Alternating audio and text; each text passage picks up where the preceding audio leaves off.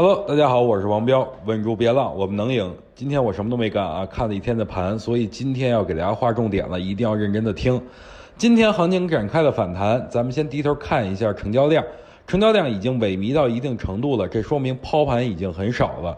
但言外之意呢，多头也没怎么发力，再加上已经进入到两千九百点附近的多头匕首之地，空头也不敢轻举妄动。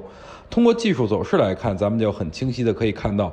五分钟级别走势已经是做出了九笔的一个扩展型中枢，当次级别出现九笔中枢，就可以升级成高级别的这个中枢，也就是上证指数三十分钟级别啊已然出现了一个中枢了啊，懂禅的同学一看就明白，也就是说在这个位置很关键，次级别已经形成九笔中枢，三十分钟级别形成一个普通中枢，这意味着多空在此必有一大一个大战。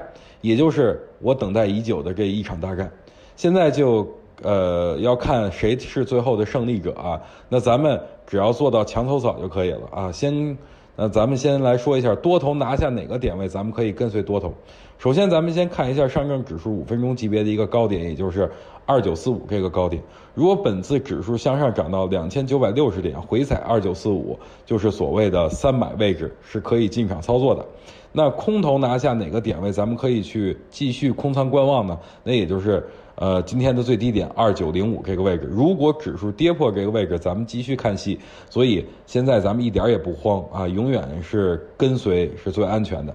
虽然今天指数反弹了，但我觉得不着急进场操作，等明确的走势类型已经以后呢，咱们再动手也不急，好吧？记住彪哥的一句话，就是欲速则不达。最后祝大家周末愉快。